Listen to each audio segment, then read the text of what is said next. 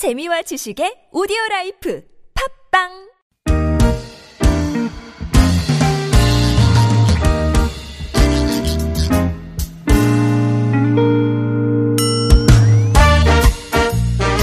서울 속으로 2부 시작됐습니다. 금요일은 자동차 정비 상담을 함께 하시는 날입니다. 이광표 자동차 정비 전문가 스튜디오로 나오셨습니다. 어서 오십시오. 네, 안녕하세요. 오늘 오신데 날 쌀쌀하셨죠? 예, 많이 춥네요. 오늘은. 네. 연, 연휴 잘 보내셨습니까? 예, 잘 보냈습니다. 앞서 저 노중훈 여행 작가는 저희와 내내 함께 하셔가지고 예. 예, 저도 방송 들어봤는데 예. 아, 두분 진짜 너무 재미있게 해가지고요. 고맙습니다. 예. 아니 네. 그 정말로 우리 청취자분들 중에도 노중훈 작가님이 나오시면 어 네. 조금 있다가 이광표 전문가 나오시는 건가요? 뭐 이런 분들 이런 느낌 가지시는 분들도 많으실 겁니다. 네. 네. 오늘은 저희가 이제 서울 속으로 본연의 모습으로 돌아왔기 때문에 아, 자동차 정비 상담 이제 진행합니다. 구글 플레이나 애플 앱 스토어에서 TBS 애플리케이션 설치하시면 실시간 무료 메시지 보내실 수 있겠고요. 단문 50원, 장문 100원 유료 문자 샵 0951번 어, 카카오톡은 TBS 라디오와 플러스 친구 맺으시면 또 무료 참여하실 수 있겠습니다. 어, 명절 장거리 주행하고 와선 차량 어디부터 점검해야 되나요? 9193번님. 네. 네. 질문을 하셨는데 아마 많은 분들이 또 궁금해 하시죠? 잔고장 같은 것도 좀 많으실 것 같고 왠지. 네.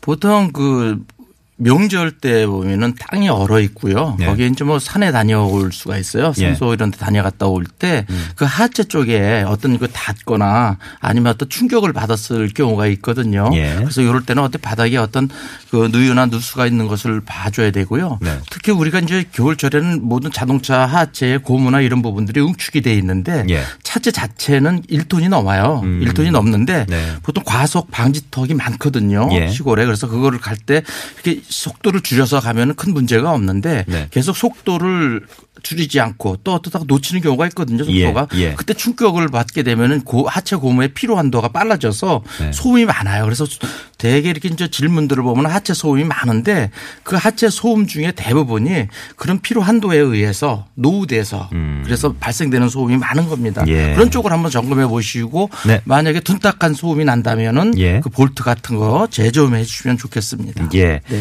4993번님은 2005년식 아반떼 차량입니다. 고향에 다녀온 다음에 엔진 쪽에서 열이 많이 나는 것 같아요. 네. 그리고 어, 트렁크 안에서 네. 어, 뒤쪽에서 네. 자꾸 찍찍하는 소리가 나는데 이유가 뭘지 그 자꾸 이제 달릴 때 네. 엔진은 열이 많이 나고 네. 트렁크 뒤에서 소리가 막 나고. 그러니까 겁이 난다고 그러셨네요. 그래서 엔진에 열이 나는 거는요. 그건 냉각 수온을 가지고 엔진 전체의 열을 평가할 수가 있거든요. 예. 그래서 엔진 열이 그 만약에 많이 발생이 되고 이제 느낌에는 많이 발생되는 것 같지만은 그 안에 이제 온도 게이지가 있거든요. 네. 온도 게이지가 중앙선을 계속 유지하고 있다 그러면 안심하셔도 되거든요. 예. 냉각수가 이미 그 정상 온도를 가리키고 있는 거기 때문에 네. 그 이상 뭐 올라가지는 않습니다. 중간 정도만 있으면은. 예. 근데 그 중간을 넘어서 붉은 선까지 온다 그러면은 음. 그 차를 옆에 놓고 세워놓고 빠른 그 정비 인근 정비 공장으로 가야 되거든요. 예. 그래서 온도 게이지가 만약에 중간쯤에 와 있다 그러면은 뭐 그냥 안심하고 운행하셔도 좋은데 음. 그게 올라갔다 그러면 정비업소에 가셔서 조치하시는 게 좋겠고요. 예.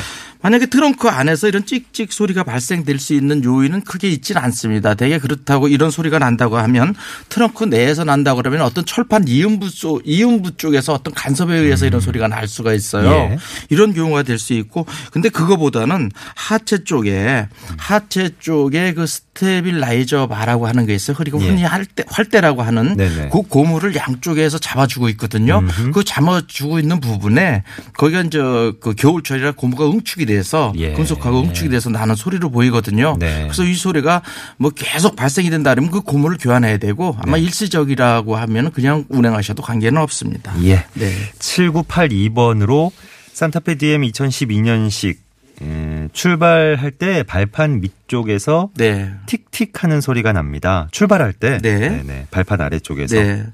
어, 출발할 때는 차량이 이제 엔진이 멈춰져 있는 상태고요. 그 네. 상태에서 가속 페달을 밟게 되면은 엔진이 움직이게 됩니다. 예. 되게 이제 요거 엔진이 움직이게 되는데 요게 약간 뭐 이제 앞뒤 쪽으로 움직이게 되는데요. 그 앞뒤 쪽을 잡아주는 고무가 있어요. 음. 예. 우리가 이제 롤 스토퍼라고 해서 엔진하고 변속기를 이렇게 잡아주는 고무거든요. 그 잡아주는 고무 그 롤에 중간에 보면 고무가 들어가 있는데 음. 그, 그 고무가 아마 노후돼서 아마 그 찢어졌을 거예요. 예. 완전 찢어 한쪽이라도 찢어지게 되면은 네. 그게 그 엔진의 좌우 앞뒤 그 흔들림을 잡아주지 못하니까 이런 그 금속을 치는 소리가 나요. 음. 예. 이런 소리가 출발할 때마다 아마 계속해서 발생이 될 거거든요. 네. 그래서 이쪽에 한 수- 고무가 찢어졌다고 하면 앞뒤 쪽, 양쪽 쪽을 같이 교환해 줘야지 같이 수명이 다 됐다고 볼 수가 있거든요. 네. 그래서 그 고무를 롤스토퍼 고무 그거만 교환해 주시면은 정상으로 되돌아올 겁니다. 예. 네. 6142번으로는요. 그랜저 HG 2014년식입니다. 정차할 때나 후진할 때 차가 덜덜덜 떨립니다. 네. 시스템 경고등도 떴다가 다시 시동 걸면 없어지는 게 반복되고요. 네. 어, 이런 경우는 엔진의 그 트로틀, 우리는 트로틀 보디라고 하거든요. 트로틀 보디라고 하면은 공기가 들어가는 쪽에 있어요. 거기에 보면 TPS라고 엔진의 공기량을 감지해주고 가속 페달을 밟는 그 운전자의 가속 페달을 밟- 밟는 양을 감지해 주는 그 센서가 있거든요. 네. 거기에 이물질이 묻게 되면은 그 정상량을 감지를 못해서 그 엔진의 그 공회전을 그 조절시키지를 못하게 됩니다. 네. 이럴 때는 그 보통 전진할 때나 아니면 후진할 때 브레이크 잡게 잡게 되면은 아마 시동이 꺼질라고 그렇게 엔진 RPM이 그 안정되지 못하는 경우가 있거든요. 네. 이런 경우는 뭐 throttle body만 닦아주고 그 배터리나 아니면 이제 엔진으로 들어가는 ECU의 엔진 컴퓨터 ECU 휴즈만 잠시 한 15초 정도 띄었다가 다시 꼽아주게 되면 초기화가 되거든요. 예. 그래서 다시 정상적으로 되돌아옵니다. 그 부분만 네. 세척만 해주셔도 됩니다. 음. 네. 어, 엄마 미소님 2006년식 뉴 스포티지 차량이고요. 히터를 틀면 어떤 날은 작동이 되는데 또 어떤 날은 작동이 안 됩니다. 네. 히터가 되는 날에도 온도를 좀 높이면 차가운 바람이 나오고요. 네. 에어컨 점검은 여름에 했는데 네. 어디를 봐야 될지 물어보셨고 아, 요즘 같이 또 갑자기 이렇게 추워진 날씨 히터 안 되면 그렇죠. 와 큰일인데요. 아, 이런 경우는 그 아마 냉각수가 부족하지 않, 않을까 하는 생각이 들거든요. 그래서 온도 게이지를 먼저 살펴보셔야 됩니다. 이런 경우가 된다 그러면 온도 게이지도 올라가지 않을 것으로 예상이 예. 되거든요. 네. 대개 그 온도 게이지 보면 중간점 약간 올라가서 중간 이상 올라가게 되면 너무 이제 과열이 되는 거고요. 예. 중간 쪽에서 대부분이 머무르게 되거든요. 음. 그래서 그 중간쯤에 머무르게 되면 냉각수의 온도가 한 95도 정도, 섭씨 95도 정도 되기 때문에 그게 순환이 되면 저 자동차 내기, 내부의 온도 저 열기 올리는 정도는 충분합니다. 근데 예. 그 정도가 안 되는 거예요. 네. 그래서 만약에 이게 올라가지 못한다고 하는 것은 어떤 서머스탯에 이제 그 냉각수 순환을 일시 막아주는 그 부품이 있어요. 그걸 우리가 음. 예. 서머스탯이라고 하거든요. 네네. 그 서머스탯에 그, 그 이상이 있는 경우에 예. 이런 문제가 발생이 돼요. 그때는 서머스탯을 교환해 주, 줘야 되고요. 네. 만약 정상적으로 온도가 올라갔는데도 이런 문제가 나온다 그러면은 어떤 그 냉각 팬이나 그 저 돌아 저 냉각수 돌리는 팬 쪽에 어떤 문제가 있을 겁니다. 음. 그럼 정비센터 가셔서 이제 온도 게이지 좀 잘 확인을 해야. 된다 그러던데요. 그렇죠. 하시면서 이제 고기부터 보시고 네. 어, 아까 말씀하신 그 기준에 맞춰 가지고 네. 어디가 고장인지를 찾아내시면 되겠군요. 그렇죠. 음. 네. G제로님은 2009년식 소나타 트랜스폼 차량입니다. 어, NF 소나타 네. 트랜스폼 차량. 네. 1, 2년 전부터 예열 안 하고 직진 또는 후진을 하면 엔진 룸 쪽에서 고르륵 고르륵 하는 소리가 납니다. 네. 꼬로로 꼬로 꼬록꼬록 소리가. 하는 소리가 납니다. 하셨네요. 차를 어느 정도 운행한 다음엔 또 이런 소리가 안 나고 어디가 네. 문제일까요? 하셨네요. 어, 아마 요것도 아마 냉각수 라인에 에어가 찼을 경우입니다. 예. 그러니까 냉각수도 그 안에 좀 펌프가 있어 가지고 네네. 순환을 시키게 되는데 예. 순환되는데 그 안에 그 기포가 차게 되면은 예. 그 순환되다가 끊어졌다가 순환되다 끊어졌다 하는 그런 부분이 나오거든요. 예. 그럴 경우에 이런 꼬르륵 소리를 들리게 돼요. 네. 그래서 그 이런 경우에는 그 라지에타 캡을 열고요. 시동을 걸고 걸고 계속 가속 페달을 빼면서 냉각수를 물론 보충을 하면서 거기에 기포를 빼줘야 되거든요. 음. 예. 빼주게 되면 순환도 잘 되고 음흠. 그 문제가 없어지게 됩니다. 네. 네. 4350번님, 올뉴 소렌토 2015년식이고요. 8만 킬로미터 탔습니다. 예전엔 안 그랬는데, 어, 요즘 들어서 RPM만 올라가면서 차가 잘 안 나가는 느낌. 네. 언덕에선 더 심하고요. 뭐 당연히 연비도 안 좋아졌습니다. 네. 어떤 게 문제일까요? 그거는 저 엔진에서는 출력이 발생이 되는데 발생된 출력을 엔진으로 전달을 못해 저 저 저 차체로 돌 정, 전달을 못 해 주는 거거든요. 네. 이 역할을 하는 것이 이제 변속기인데요. 네. 변속기 내부에 슬립이 일어나고 있는 거예요. 음. 그 슬립이 일어나는 것은 그 클러치 어떤 그 내부에 디스크가 있거든요. 예. 그 디스크가 마모가 됐다는 얘기입니다. 있습니다. 그래서 이런 경우라 그러면은 그 뭐 더 정확하게는 stall test를 해보면 돼요. 엔진을 정지 상태에서 뭐 브레이크를 잡고 가속 페달을 밟게 되면은 네, 네. 그 엔진에 문제가 있는지 뭐 변속기에 문제가 있는지를 구별할 수가 있거든요. 음. 예. 그래서 이걸 우리가 이제 stall test라고 하는데 stall test를 한다 그러면 아마 대부분이 이거 요, 요 경우에는 예. 변속기 쪽에 문제가 있는 것으로 나올 거예요. 네. 그 부분을 수리하게 됩니다. 음. 여기서 아셔야 될 게 우리가 stall test라고 하면은 그걸 굉장히 우려하시는 분들이 있어요. 저한테 그 질문하시는 음. 네네. 분들도 있는데 일시적으로 스톨 테스트라고 하면 엔진에 가속을 하거든요. 정지 상태에서 가속을 하기 때문에 네. 엔진에 큰 무리가 가지 않나 이렇게 생각 하는데 순간적으로 하는 건 문제가 없는데 그걸 네. 길게 하면 문제가 음, 있어요. 예. 그래서 순간적으로 정비사들이 하는 정도는 그냥 안심하셔도 되거든요. 예. 네. 6741번님 BMW X3 차량입니다. 부동액이 부족하다 해서 보충을 했는데 하루 만에 다시 부족하다는 경고가 뜨네요. 네. 그리고 또 하나 갑자기 히터를 가동해도 찬바람만 나옵니다. 냉각수가 부족해서 이런 문제는 계속 발생이 되는데 네. 냉각수를 보충했는데도 불구하고 또 부족하게 됐다고 하는 것은 어디가 누수가 있는 거거든요. 예. 근데 누수가 누수가 될 수 있는 요인을 바깥 외부에서 이렇게 떨어진다고 하면 뚝뚝 떨어지게 된다고 하면 쉽게 발견이 되는데 예. 엔진에서 엔진 오일로 들어가는 경우가 있을 수가 있어요. 헤드 가스켓이나 이런 부분이 새는 경우에는 음. 예. 그땐 라지에타 캡을 열고 보면은 라지에타 캡 쪽에 물 쪽에 기름이 같이 섞여 있는 경우가 있어요. 예. 그러면서 냉각수가 준다 그러면은 저 엔진에 조금 저 중정비가 필요하죠. 헤드 가스켓 이상 정도를 교환을 해야 되고 네. 되고요. 네. 만약에 그쪽도 양쪽 다 아니라 그러면 실내 쪽으로 새는 경우가 있어요. 그런 예. 경우는 엔진의 저 그 실내 내부에 히터 라지에타 쪽에서 새는 거거든요. 음. 그런 거는 실내 바닥 쪽에 저 냉각수가 새 있을 수도 있습니다. 예. 요 세 가지 쪽을 한번 살펴서 누수되는 부분을 먼저 수리를 하셔야 될것 네. 같습니다. 이제 부동액 얘기를 하셨는데 기본적으로 이제 냉각수를 보셔야 되는 거죠. 그렇죠. 예. 우리가 이제 냉각수를 저 겨울철을 대비해서 그렇죠, 그렇죠. 부동액으로 네네. 하거든요. 그래서 예, 부동액이 냉각수와 같은 말입니다. 네네. 네. 뭐 들어가는 것도 만약에 따로 넣으시더라도 들어가는 것이 같고. 네, 맞습니다. 하는 역할이 이제 이제 결합이 되는 거니까. 네.